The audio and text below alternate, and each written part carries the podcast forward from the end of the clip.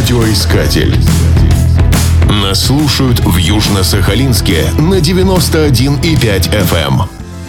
В конце 19 века Южно-Сахалинск назывался Владимировкой. В первой половине прошлого века, когда на острове хозяйничали японцы, он носил имя Тойохара – Сейчас это столица Сахалинской области и шестой по величине город на российском Дальнем Востоке. Он находится на самом юге Сахалина. Обычно крупные островные города выполняют функцию портов, но у сахалинской столицы судьба сложилась иначе. Город находится на удалении от побережья, поэтому морскими воротами служит Корсаков. От Москвы город отделяет 6644 километра. Разница во времени составляет 8 часов – когда в столице люди приходят на работу, на Сахалине рабочий день уже заканчивается. С востока Южно-Сахалинск живописно обрамляет горный хребет, на котором эффектно выделяется пик Чехова высотой 1045 метров.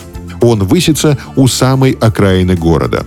Во все времена люди старались селиться на берегах рек, которые служили источником воды. Южно-Сахалинск раскинулся на берегах реки Сусуи – ее протяженность едва превышает 80 километров, но она считается крупнейшей водной артерией южной части Сахалина. Местоположение города обусловило особый микроклимат. Серьезные коррективы вносит высокая влажность. Летом жарко и душно даже в тени, а зимой небольшие отрицательные температуры вызывают такие же ощущения, как в сильный мороз. Несмотря на то, что Южно-Сахалинск расположен на широте Монако, он приравнен к районам Крайнего Севера – Лучшее время для визита на остров с июня по сентябрь.